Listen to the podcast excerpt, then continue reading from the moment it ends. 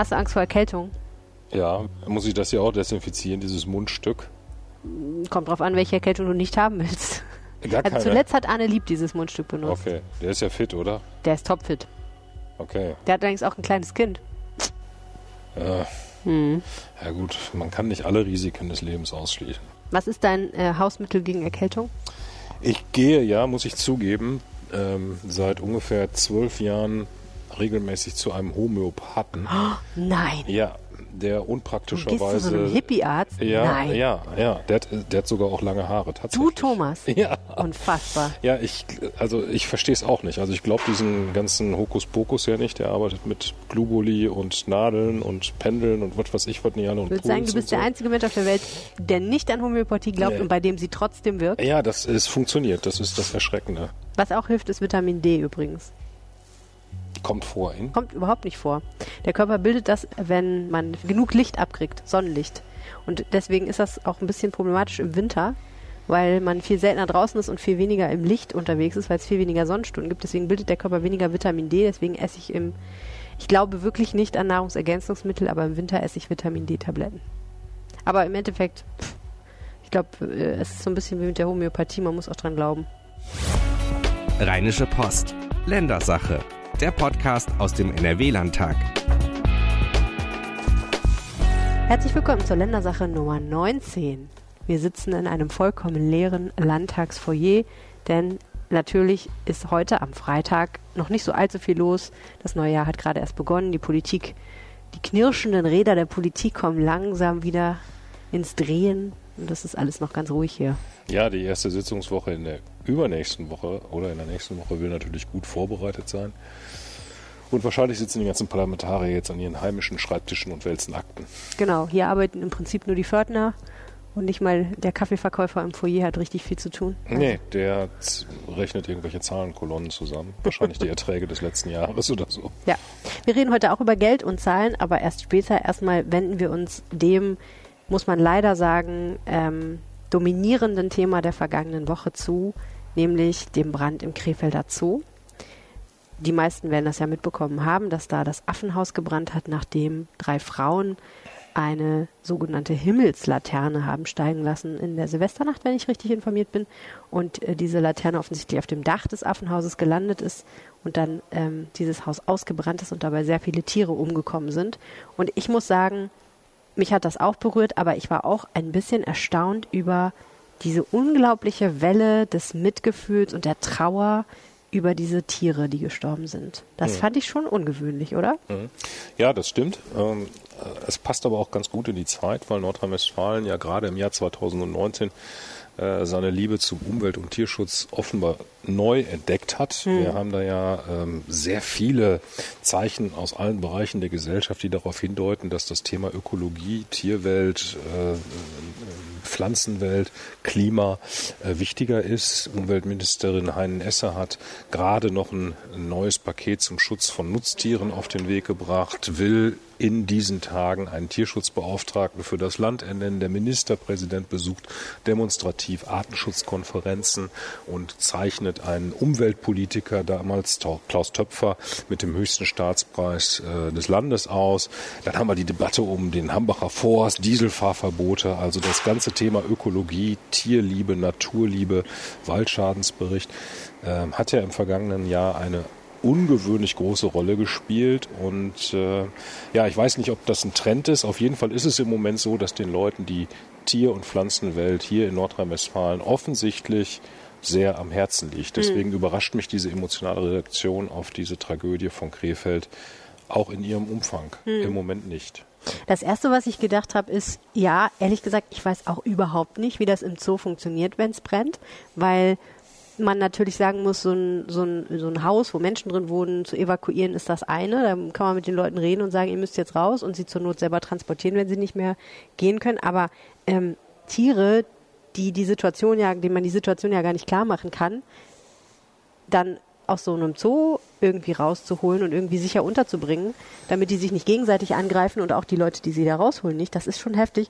Und ich habe das äh, gehört, dass ähm, die Feuerwehr bei ihrem Rettungseinsatz auch tatsächlich zum Beispiel von Polizei mit Maschinenpistolen bewacht wurde, für den Fall, dass da doch irgendwann ein mutmaßlich ziemlich schockierter Gorilla auftaucht und, ähm, und, und die Rettungskräfte angreift. Also das ist ja erstmal eine total abgefahrene und fürchterliche Situation. Und das Zweite, was ich gedacht habe, ist, was wird das eigentlich jetzt für diese Debatte, die ja auch in Ansätzen schon 2019 vorhanden war, bringen für die Frage, welche Rechte haben eigentlich Tiere? Also es gab ja schon 2019 mal ähm, Gedankenspiele, jetzt nicht so sehr nur in Nordrhein-Westfalen, sondern generell über die Frage, müsste man eigentlich großen Menschenaffen nicht auch sowas wie Rechte zugestehen, so wie Menschen auch Menschenrechte haben. Mhm. Und ähm, ich habe sofort gedacht, okay, ne, also eigentlich sind wir ja so nah dran an uns, was Tiere angeht. Warum gelten eigentlich nicht die gleichen Brandschutzregeln wie für Wohnhäuser, auch für Affenhäuser eigentlich? Ne? Naja, also äh, diese, diese Frage nach Tierrechten, finde ich, hat mit diesem Unfall, und das war ein Unfall, mhm. jetzt nicht unmittelbar was zu tun. Also es gibt ja immer mal wieder Brandereignisse, beispielsweise auch in Krankenhäusern, wo die Patienten nicht selbstständig weglaufen können und dann Opfer von Flammen werden oder auch andernorts gibt es Brandkatastrophen, denen Menschen zum Opfer fallen. Und die Menschen fallen dem ja auch nicht zum Opfer, nur weil sie weniger Rechte als andere Menschen haben, sondern weil es einfach ein Unfall passiert ist. Mhm. Also ich finde, das sind zwei, zwei verschiedene, äh, zwei verschiedene Themenstränge. Aber man kann schon mal darüber diskutieren, ob so etwas wie ein Zoo wo Tiere eben nicht das tun können, was sie in solchen Situationen seit Jahrtausenden gelernt haben zu tun, nicht machen können, nämlich weglaufen, weil sie eingesperrt mhm. sind. Passen solche Institutionen wie Zoos, wo Tiere massenhaft festgehalten werden und zur Schau gestellt werden, zur naja, sagen wir mal, etwas provokativ zur, Be zur Belustigung der Bevölkerung, passt das eigentlich noch in die Gegenwart? Ja, das finde ich geht jetzt tatsächlich schon ein bisschen weit. Also das Erste, was ich natürlich fragen würde, also klar kann man die Diskussion über passend Zoos in unsere Realität und in unsere Gegenwart kann man immer führen. Aber was im Hinblick auf Brandkatastrophen mich jetzt erstes mal interessieren würde, ist, also, du hast ja gesagt, Krankenhäuser zum Beispiel, ne? Ja, da gelten halt sehr hohe Anforderungen daran, was, was äh, für Infrastruktur gegeben ist, damit man im Brandfall erstens schnell gewarnt ist, zweitens Fluchtwege da sind. Ne? Also da gibt es ja ganz strenge Regeln dafür, wie so ein Krankenhaus gebaut sein muss, damit man da rauskommt. Und die Frage, die ich mir als erstes gestellt habe, ist, also, ich weiß jetzt ehrlich nicht, wie es in Krefeld ist, ich war da noch nie im Zoo, aber die meisten Affenhäuser haben ja ein Außengehege. Das heißt, gibt es nicht eine Möglichkeit zu sagen, wenn äh, wenn ein Brandalarm zum Beispiel ausgelöst wird, dann öffnen sich die Türen und die Tiere können ins Freie. Also das wäre ja jetzt mal nur so ganz simpel gedacht, eine mhm. Möglichkeit, eine Brandschutzregelung eigentlich mhm. für Tiere. Ich mhm. weiß jetzt nicht, ne, was, da gibt es sicherlich viele Sachen, die man da bedenken müsste und was dagegen spricht und so weiter. Und ob das jetzt der Weisheit letzter Schluss ist, keine Ahnung. Aber letztendlich ist halt die erste Frage, die ich mir gestellt habe, wenn du so ein Haus baust, wo du 20 Menschenaffen drin aufbewahrst und es brennt, muss es da nicht eigentlich klare Mechanismen dafür geben, dass die Tiere sich irgendwie retten können? Ja. Oder dass man die da einfach rausholen kann. Ja. Und ähm, ich, ich, also ich bin da nicht tief genug drin in dem, was in Krefeld passiert ist, um das sagen zu können. Aber offensichtlich, ähm, wenn es diese Regeln gibt, haben sie jedenfalls in Krefeld nichts geholfen. Ja. Da haben sie offensichtlich versagt. Und wenn es die nicht gibt, wäre das für mich schon eine Überlegung, ne? weil ähm, Tiere sind halt nach dem Gesetz, sind das ja eigentlich Gegenstände. Das heißt, wenn ich zum Beispiel ähm, jemandes Tier verletze, dann ist das eine Sachbeschädigung. Aber, äh, und natürlich abgesehen davon gibt es auch noch Tierquälerei und so weiter und so fort nach dem Gesetz. Aber, oder wenn ich ein Tier stehle zum Beispiel, ist es auch einfach ein Diebstahl. Aber ähm, irgendwie muss man ja mal drüber nachdenken, ob nicht strengere Regeln zum Schutz von Tieren dann auch in solchen Katastrophenfällen gelten sollen, mhm. denke ich. Womit wir diese Tragödie von Krefeld auch dahin bewegt haben, worum es in unserem Podcast mhm. geht, nämlich äh, um ein landespolitisches Thema. Das mhm. ist richtig. Das ist eine politische Fragestellung, die mit Sicherheit, wenn wir nicht zufälligerweise gerade Landtagspause hätten, mhm. ferienbedingt, jetzt auch diskutiert werden würde. Ich nehme mhm. auch an, dass das jetzt in den kommenden Tagen der Fall sein wird. Ähm, die Umweltministerin Ursula Hein-Esser hat sich ja bereits zu Wort gemeldet. Ich habe auch heute Vormittag noch mal länger mit ihr telefoniert und äh, versucht, da was zu den Hintergründen herauszubekommen. Mhm. Sie sagt, eine Schwierigkeit, die der Brandschutz in Zoogehegen hat, ist zum Beispiel, dass diese Brandmelder, diese Rauchmelder da nicht so gut funktionieren, weil da naturgemäß immer sehr viel Staub aufgewirbelt ja. wird und deswegen klappt das da nicht. Aber die Idee, die du gerade äh, geäußert hast, formuliert hast, äh, da quasi äh, Fluchtnotausgänge für Brandfälle, für, auch für Tiere, äh, zu ermöglichen, die dann in irgendwelche Reservegehege gelenkt werden oder sowas, ist möglich. Ich habe diese Idee noch nie gehört. Ich finde sie spontan plausibel. Jetzt muss man allerdings auch zugeben, dass wir wahrscheinlich beide jetzt nicht so viel Ahnung von Wildtierhaltung Nee. haben, Großtierhaltung haben. Äh, aber das ist, das ist auf jeden Fall eine Idee. Vielleicht ähm, wird man davon ja nochmal hören. Eine andere Fragestellung ist ja, wie kann es eigentlich sein, dass diese Himmelslichter, obwohl sie ja eigentlich verboten sind in Nordrhein-Westfalen, diesen Brand offenbar auslösen konnten. So ganz geklärt ist das ja noch nicht, aber man geht mit sehr großer Wahrscheinlichkeit davon aus, dass drei Damen, zwei mittleren und eine etwas fortgeschritteneren Alters, äh, sich diese Himmelslaternen gekauft haben. Das sind diese, ich sage jetzt mal, äh, Papiertüten, unter denen so, ein, so eine Art äh, Brennpaste ist und Ja. Die heizen sich dann auf und fliegen deswegen in der Gegend rum. Sehen toll aus, muss man sieht, ja sagen. Sieht toll aus und sieht auch so friedlich und ruhig aus im Gegensatz zu diesen böllernden Raketen. Aber weil die eben so gefährlich sind, äh, sind die eben halt in Nordrhein-Westfalen verboten. Ich wusste das überhaupt nicht. ehrlich Ich, ich wusste das ehrlich gesagt auch nicht. Und das ist auch so ein Punkt, den ich wichtig finde. Mhm. Denn wenn man sich mal anguckt, was jetzt gerade im Internet an Hetze gegen diese drei Damen, die sich übrigens freiwillig gemeldet haben, was ich sehr anerkennenswert finde, stattfindet, die werden da übelsten äh, Beschimpfungen ausgesetzt. Das finde ich völlig Mhm. unangemessen. Das ist ja nicht so, dass die sich da zusammengesetzt haben und gesagt haben, oh, wir zünden jetzt mal ein Affenhaus an, sondern die waren sicherlich nicht vorsätzlich, vielleicht leichtsinnig, aber auch Leichtsinn würde voraussetzen, dass sie das wussten, dass der Betrieb verboten ist von diesen, von diesen Lampen da äh, äh, haben die einen Unfall verursacht mit schrecklichen Folgen. Und das kann in anderen Zusammenhängen mehr oder minder jedem von uns passieren. Also da würde ich auch so ein bisschen doch mich freuen, wenn die Kritiker dieser Damen da so ein bisschen mehr Maß halten würden. Ja, der Innenminister Herbert Reul, habe ich gesehen, hat sich ja auch geäußert und gesagt, ähm, in diesem Fall ist das so, dass das, was da passiert ist, offensichtlich schon verboten ist. Das heißt, wir brauchen gar nicht neue Gesetze oder neue Regelungen. Wir müssen eigentlich nur dafür sorgen, dass sich die Leute daran halten. Und da musste ich an unser Gespräch mit ihm denken. Ich weiß gar nicht mehr, ob er das im Podcast gesagt hat oder danach.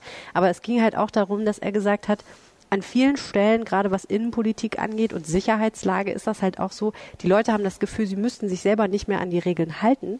Und da kann man als Innenminister nicht allzu viel machen. Das ist halt eine gesellschaftliche Frage. Also die Frage, ob, ob jeder anerkennt, dass die allgemeinen Regeln auch für einen selber gelten und man sich nicht einfach darüber hinwegsetzen kann, ne, ist das eine. Die andere Frage ist jetzt natürlich tatsächlich, wussten die das zum Beispiel, dass das verboten ist? Oder war das einfach eine Fahrlässigkeit?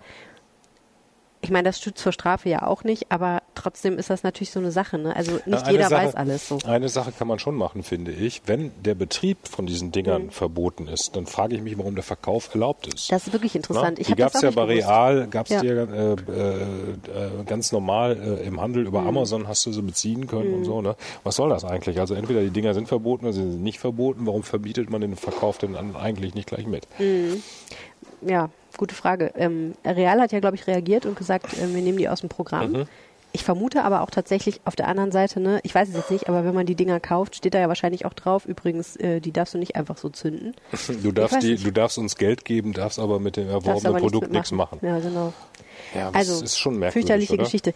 Was hat denn jetzt Frau Heinen-Esser, in welche Richtung hat die sich denn tatsächlich geäußert? Also was ist denn ihr Ansatz bei dieser Geschichte? Also sie hat äh, gesagt, dass sie schon großes Vertrauen in die Zoos in Nordrhein-Westfalen hat und äh, sie ist überhaupt keine Zookritikerin, keine Zoogegnerin. Mhm. Also das, was ich gerade so habe anklingen lassen, brauchen wir Zoos eigentlich noch? Ist das überhaupt noch zeitgemäß? Mhm. Ähm, äh, da sagt sie ja, das ist äh, aus unterschiedlichen Gründen sind Zoos wichtig. Erstens ist das ein wunderbares Mittel, um die Bevölkerung an die Tierwelt, insbesondere auch Kinder an die Tierwelt heranzuführen und dadurch auch sowas wie Tierliebe, Tierempathie zu entwickeln. Also so ein pädagogischer Ansatz, aber auch ein wissenschaftlicher Ansatz. Offenbar gibt es äh, viele ähm, Beobachtungsmöglichkeiten für Wissenschaftler in Zoos, die sie so in der freien Natur nicht haben. Und nicht zuletzt ist es auch aus ihrer Sicht ein Instrument des Artenschutzes, weil gerade in Zoos dann auch oft bedrohte Tierarten gezielt weiter vermehrt werden können. Die Fortpflanzung kann da unter kontrollierten Bedingungen stattfinden, sodass möglicherweise auch ganze Arten gerettet werden. Ja, das Argument kommt ja häufig für, von Zoo. Das kommt Befürwortern. häufig. Es gibt aber auch Gegner, die eben mal sagen, gut, dass, da, dass die Tiere, die da in den Zoos unterwegs sind, äh, die haben mit der freien Wildbahn so wenig zu tun und das hat eigentlich auch gar nichts mehr mit den Tieren zu tun, die da deren Arten bedroht sind, das äh, Abbild, was Zoos der Öffentlichkeit anbieten als Originale, das hat mit diesen Originalen gar nichts mehr zu tun. Und die mhm. Kritiker sagen, anstatt das Geld in die Zoos zu pumpen, soll man doch lieber die natürlichen Lebensräume der Tiere schützen. Da hm. braucht man auch keine Zoos. Hm. Wie stehst du zu dem Thema Zoos? Ich bin hin und her gerissen, ich weiß es nicht. Also ich glaube schon, dass die Zoos im Laufe der Jahrzehnte eine positive Entwicklung gemacht haben. Die Tierschutzvorschriften sind strenger geworden, die Gehege sind größer geworden. Ich glaube, unter sehr strengen Auflagen wenn überhaupt, sind Zoos akzeptabel. Ähm, aber also ich bin, ich, bin, ich bin hin und her gerissen. Ehrlich gesagt. Wann warst du zuletzt im Zoo? Ich weiß es nicht. Oh, ist noch gar nicht so lange her. Vier, fünf Jahre ungefähr. Das ist ganz schön lange her. Ich bin auch schon ganz schön alt. Ach so. Auf die Jahre gerechnet. Genau. Reicht es aus, wenn man Alle vier, paar Jahre gehe ich mal in Zoo, kann man Zoo sagen. Okay. Ja, wie, wie stehst du denn zu Zoos? Also, ich finde, es gibt solche und solche. Also ich finde, es gibt tolle Zoos und ähm, ich finde, die tollen Zoos sind die, die erstens ähm, sehr konsequent überlegen, welche Tiere halten macht eigentlich Sinn und welche sollte man besser nicht halten, in, in, in, sondern sollte man in der freien Wildbahn belassen. Mhm. Und ähm, die tollen Zoos sind die, die ähm, sehr kreativ mit Tierhaltung umgehen. Mhm. Also einer meiner Lieblingszoos ist Wuppertal, weil ich finde, die haben ähm, in einem sehr alten Gelände es geschafft, sehr ähm, gute Wege zu finden, wie man einerseits als Besucher relativ nah an die Tiere rankommt und sehr viel sehen und sehr viel beobachten kann, weil diesen Effekt, dass äh, Zoos Tierliebe stärken, Tierverbundenheit, Leute dazu bringen, über Tiere nachzudenken, Kindern beibringen, was es für Tiere gibt und dann eben auch dafür sorgen, dass wir uns zum Beispiel dafür einsetzen, dass der Regenwald nicht kaputt gemacht wird, weil wir eben ne, Fan sind von, von was weiß ich, Orang-Utans. Ja. Ähm, das kann ja nur klappen, wenn man tatsächlich auch ein bisschen was sieht. Und es funktioniert einfach nicht, ähm, wenn man, wenn sich Tiere da tief im Gebüsch verstecken und man sieht da nur so eine Schwanzspitze unten rausgucken, dann wird dieser Effekt nicht eintreten. Also irgendwie muss man natürlich schon daran an die Tiere und in Wuppertal zum Beispiel haben die da coole Möglichkeiten gefunden. Da gibt es zum Beispiel so einen künstlichen Felsen mit einer Glasscheibe drin, wo du reingehen kannst in den Felsen und die Löwen lieben es offensichtlich sehr, auf dieser Glasscheibe zu liegen, weil die halt sehr warm wird. Mhm. Und dann liegen halt die Löwen über dir drüber und du kannst sie einfach von sehr nah beobachten. Die fühlen sich dadurch aber nicht gestört. Cool. Und so eine Sachen finde ich halt gut. Cool. Im Zoo, ähm, im Schloss Schönbrunn in Wien zum Beispiel, haben sie ähm, haben sie ihr Aquarium so gemacht, dass da ein fortwährender Wasserstrom durchgeht. Mhm. Und in diesem Wasserstrom werden den ganzen Tag über kleinste Mengen von Fischnahrung ausgespült. Und die Fische müssen also in diesen Strom rein, gegen ihn anschwimmen und dabei quasi ihr Futter jagen. Mhm. Das sieht total toll aus, weil du es auch super beobachten kannst als Zuschauer. Gleichzeitig ist es für die Fische so ein bisschen Training. Ne? Ja. Und so, so eine Sachen finde ich halt faszinierend. Ja. Das finde ich toll. Ich glaube, man muss all das jedenfalls weit abgrenzen von dieser unseligen Zirkustierhaltung halt. Ne? Ja, ich absolut. weiß nicht, wie du das siehst, ne? aber das finde ich total daneben halt. Ne? Es gibt ja immer noch, man muss sich das mal überlegen, im Jahr 2020 gibt es immer noch in den Fußgängerzonen Leute, äh, angebliche Zirkusmitarbeiter, die um Futter, Spenden für die Tiere bitten. Ja? Mhm. Also da denke ich mir doch, Leute, ey, wenn euer Zirkus so schlecht läuft, dass ihr noch nicht mal mehr das Futter für eure eigenen Tiere bezahlen könnt, dann lasst es doch. Mhm. Lasst die Tiere doch in Ruhe.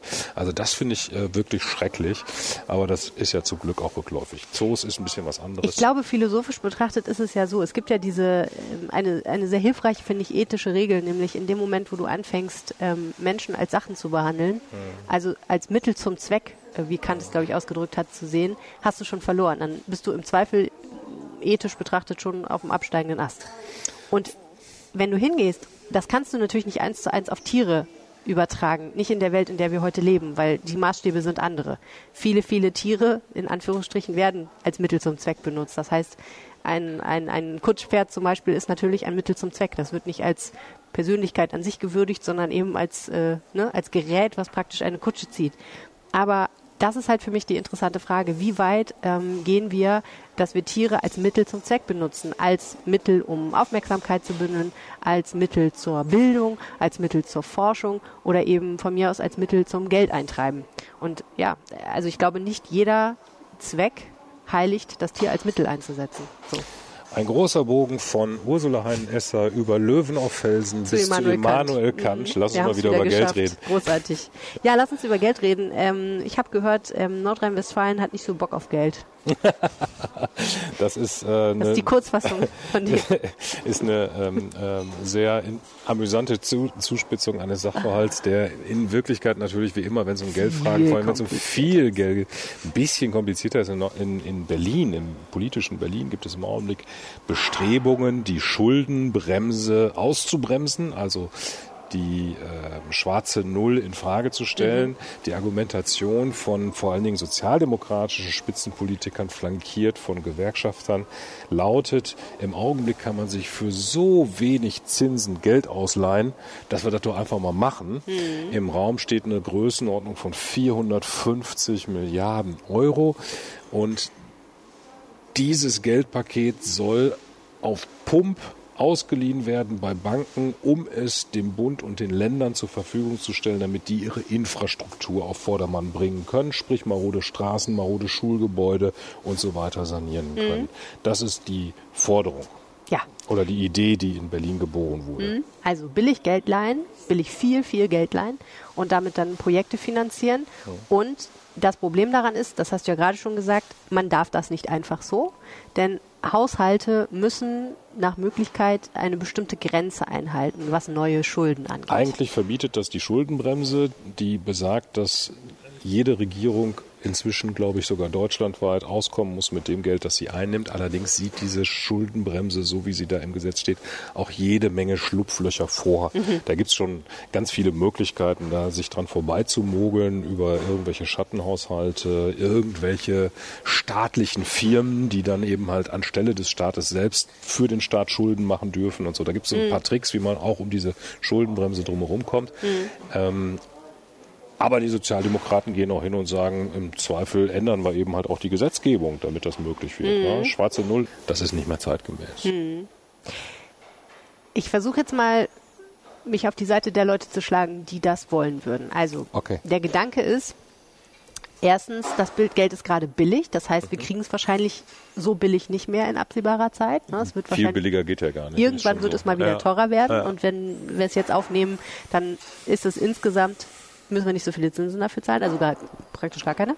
Ähm, und außerdem haben wir natürlich eine Situation, in der tatsächlich viel Infrastruktur auf, Ja. gemacht werden muss. Ne? Also Brücken sind im Eimer, viele Straßen müssen gemacht werden und so weiter und so fort. Also man könnte, auch Digitalisierung von Schulen und so ist ja so ein Thema. Also es, es gäbe ja einiges, wo man mal gut ein paar Milliarden reinpumpen könnte. Öffentlicher Personennahverkehr und so. Also es ist jetzt nicht so, dass wir das Geld nicht auch verwenden könnten. Mhm. In, nicht nur in Nordrhein-Westfalen, wahrscheinlich im ganzen Land. Ja, das Die Frage ist das ja, ist also wenn, ist wenn so, man ja. sowieso sagt, wir müssen über die nächsten zehn Jahre ein paar Milliarden in die Hand nehmen, um diesen ganzen Quatsch zu finanzieren, macht es da nicht Sinn, das Geld jetzt aufzunehmen, damit man es nicht in fünf Jahren für teures Geld kaufen muss? Das ist, eine, das, ist, das ist die Argumentation und die ist auch nicht so leicht von der Hand zu weisen, aber, man, Mhm. Aber man, kann sie, man kann sie widerlegen. Man kann sie Wenn widerlegen. man Thomas Reisner heißt. Ich habe mir diese Gegenargumente ja auch nicht selbst ausgedacht. Ich plapper die ja auch nur nach, aber deswegen finde ich sie nicht weniger schlüssig. Zum einen ist es ja nicht so, dass diese dass die einzige Möglichkeit, dies, das Zinstief, das aktuelle Zinstief zu nutzen, die Neuverschuldung ist. Man kann ja auch umschulden. Wir haben ja bereits genug Schulden, wo permanent irgendwelche Millionen, Milliarden auslaufen, die dann anschlussfinanziert werden müssen. Und das passiert natürlich jetzt zu günstigeren äh, Zinssätzen. Das heißt also, es ist nicht so, dass man hier eine Chance ungenutzt verstreichen lässt, nur weil man sich nicht 450 Milliarden Euro neue Schulden auf die Schultern packt. Zum anderen, ja, es gibt natürlich einen Bedarf für solche Investitionen, aber es gibt immer Bedarf für Investitionen. Und deswegen wachsen die Schulden ja auch seit Beginn der Bundesrepublik kontinuierlich in allen Bundesländern und auf Bundesebene in den Himmel. Immer weiter, immer weiter, immer weiter. Und es ist ja nicht nur so, dass die aktuelle Situation von historisch niedrigen Zinsen geprägt ist. Auf der anderen Seite haben wir auch historisch hohe Steuereinnahmen. Mehr als jemals zuvor. Und das war im letzten Jahr auch schon so. Und im Jahr davor auch schon so, weil wir einfach so eine erstaunlich stabile Dauerkonjunkturhochlage haben seit ein paar Jahren. Und wenn es in solchen Zeiten noch nicht mal gelingt, mit dem Geld auszukommen, was man hat, ja, wann soll das denn dann jemals gelingen? Okay, und was ist das Problem an neuen Schulden, wenn ich mal so pro provokativ fragen darf? Weil ich habe ehrlich gesagt, vielleicht Deswegen, ist wer das die etwas, zurückzahlen muss. Ja, das ist ehrlich gesagt also es klingt, ist wahrscheinlich etwas naiv gedacht, ne? Aber manchmal frage ich mich so, was passiert denn, wenn Nordrhein-Westfalen seine Schulden nicht zurückzahlt? Dann, dann gibt es niemanden mehr, der Nordrhein-Westfalen Geld leiht. Da bin ich mir gar nicht so sicher. Äh, Weil in Zeiten. Doch, da kannst du dir sicher sein. Also in, also in dem Augenblick, in dem äh, ein Schuldner seine Schulden nicht mehr zurückbezahlt naja, ich meine und wenn das dann sogar noch ein vielleicht Staat ein ist. bisschen langsamer. Also ich habe oft den Eindruck, dass Das das, das passiert ja Staat schon. ein bisschen andere Regeln gelten, ehrlich gesagt. Also in dem Augenblick, in dem ein Staat insolvent ist, darüber sprechen wir ja, das haben wir jetzt gerade am Beispiel von Griechenland erlebt, innerhalb der Europäischen Union, äh, kommen dann eben halt irgendwelche anderen und übernehmen die Schulden und drangsalieren den insolventen Schuldner mit ziemlich harten Auflagen. Da gibst du sehr viel deiner Souveränität preis.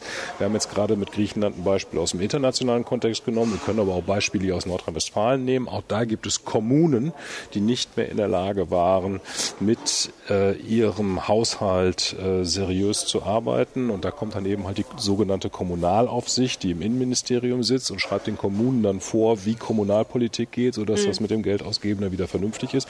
Im privaten Bereich kennst du das auch, das ist das Insolvenzrecht. Wenn du da irgendwie einen Riesenkredit aufnimmst und die Bank bekommt die Kohle von dir nicht mehr wieder, dann kommt auch irgendwann der Kuckuck und äh, schreibt dir vor, was du mit deinem Geld zu tun hast. Aber zu gibt's das bei hast. Bundesländern Also man kann auch? das natürlich machen, man kann sich Geld leihen und kann das Geld nicht zurückzahlen. Mhm. Aber mal abgesehen davon, dass ich das sehr unmoralisch finde, sich das auch noch vorzunehmen. Finde ich auch, ja. Mal, mal, mal, Das wäre jetzt auch nicht mein, mein Lieblingsvorschlag mal, gewesen, mal, zu. mal abgesehen davon, funktioniert, funktioniert es auch nur zum Preis äh, des Souveränitätsverlusts. Okay.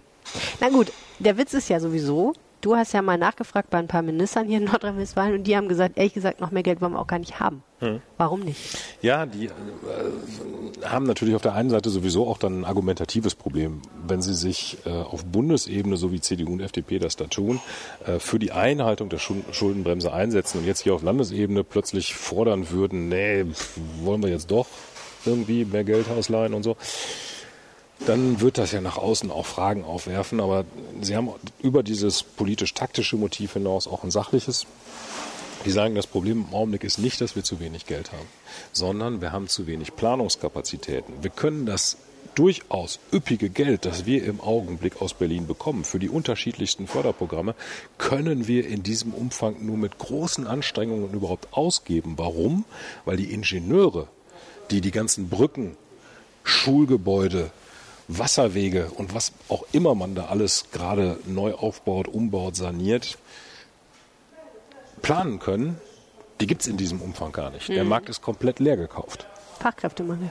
Fachkräftemangel genau bei Planungskompetenzen. Äh, Kompetenzen. Ja. Straßen NRW, also diese, dieser große Straßenbaubetrieb hier in Nordrhein-Westfalen, hat ein ganz großes Problem gehabt. Teilweise war das sogar so, dass die Bundesverkehrsminister dem Land mehr Geld geben wollten, als das Land überhaupt verplanen konnte, einfach weil die nicht genug Pläne in der Schublade hatten und dann floss das Geld, weil es hier keine ausreichende Planungsgrundlage gab, eben halt in andere Bundesländer. Im letzten Jahr war es ich weiß nicht, ob erstmals seit vielen Jahren, auf jeden Fall im letzten Jahr war es andersrum. Im letzten Jahr hat NRW aus dem Bundesverkehrstopf 65 Millionen Euro mehr bekommen, als das Land eigentlich äh, hätte beanspruchen dürfen. Und zwar deswegen, weil andere Bundesländer nicht genug Planungskapazitäten hatten. Das hängt damit zusammen, möglicherweise, dass Henrik Wüst, der Verkehrsminister hier in Nordrhein-Westfalen, die Planungskapazitäten bei Straßen NRW eben halt auch rechtzeitig deutlich aufgestockt hat. Ich glaube, da gibt es 100 zusätzliche Stellen seit Anfang 2018. Ja, dazu kommt ja auch noch, dass das bei äh, staatlichen Beziehungen ein bisschen anders läuft, als wenn meine Oma mir Geld schenken will. Wenn ich sage, äh, Oma, sorry, ich habe gerade kein Konto, auf das ich das Geld äh, tun kann, aber nächste Woche mache ich eins auf oder so ähnlich, dann äh, legt die Oma den 100-Euro-Schein einfach so lange bei sich in den Nachtschrank und äh, gibt ihn mir dann in der nächsten Woche und es macht nichts. Aber auf staatlicher Ebene läuft das ja ganz oft sehr kompliziert ab, ne? dass man zu bestimmten Fristen bestimmte Pläne, bestimmte Anträge einreichen muss. Gelder abrufen muss, auch auf tatsächlich. Das heißt, wenn man dann sagt, hm, ja, blöd gelaufen, uns fehlen jetzt hier Bauarbeiter, um diese Baustelle fertig zu Genau. machen, das müssen wir im nächsten Jahr machen, dann geht das nicht mehr, weil das Geld dann nicht mehr da ist. Also das ist ja wirklich äh, alles ein bisschen komplizierter, als man sich das so vorstellt. Aber eigentlich ja richtig, ne? Also, dass der Bund sagt, hör mal, du musst schon irgendwie sagen, was du mit der Kohle machen willst, bevor du sie kriegst, das finde ich eigentlich nachvollziehbar. ich finde das Sagt auch deine Oma doch nachvollziehbar, auch. aber ich habe das ist eben der Punkt bei meiner Oma, mit der könnte ich ja diskutieren. Da gibt es ja keine festgeschriebenen Regeln, sondern da gibt es ja eine gewisse Flexibilität. Das heißt, wenn ich zu der sage, gerade ist schlecht, ich bin gerade auf Sri Lanka und kann den 100-Euro-Schein nicht abholen, aber ich komme auf jeden Fall nächste Woche vorbei, gib ihn nicht meinem Bruder, dann ähm, ja, wäre das im Zweifel nicht das Problem, das würde sie vielleicht verstehen, aber ähm, auf staatlicher Ebene muss man ja einfach sagen, scheint es diese Flexibilität nicht zu geben. Zumindest meine persönlichen Kontakte zu vielen Behörden, die mit diesem Thema zu tun haben und sagen, ja, wir müssen beispielsweise, was weiß ich, wir müssen das Projekt noch in diesem Quartal beantragen, sonst kriegen wir dafür kein Geld. Und wenn es einen Tag zu spät kommt, aber dafür ein von mir aus besserer Projektvorschlag ist, dann haben wir keine Chance, kriegen wir trotzdem kein Geld dafür. Das ist ja eigentlich Irrwitz. Also ich finde, an manchen Stellen hat das auch Auswirkungen, wo man sich sagt, hm, so richtig vernünftig ist das nicht. Aber natürlich klar, man äh, kann in so komplizierten Beziehungen mit so großen Summen auch Schindluder treiben, wenn es diese ja, nicht gibt. Jetzt müssen wir aufpassen, dass wir jetzt nicht ein falsches, falsches Bild zeichnen. Also das gilt ja nur für einen Teil der Bund-Länder-Finanzen, ja. dass das gebunden ist an Planungsvoraussetzungen. Es gibt ja auch ganz viele Töpfe, aus denen die Länder Geld bekommen, ohne genau sagen zu müssen, was sie damit eigentlich machen. Nein, nein, die Länder haben ja auch originäre eigene Steuereinnahmen zum Beispiel, Stellen. genau. sie machen können, was sie wollen. Ja, klar, auf jeden Fall.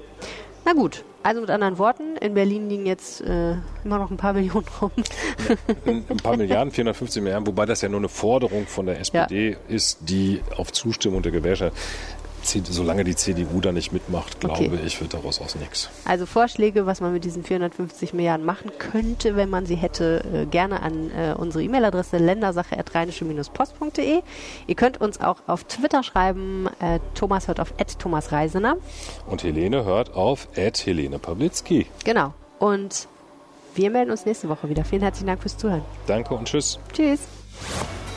Mehr bei uns im Netz www.rp-online.de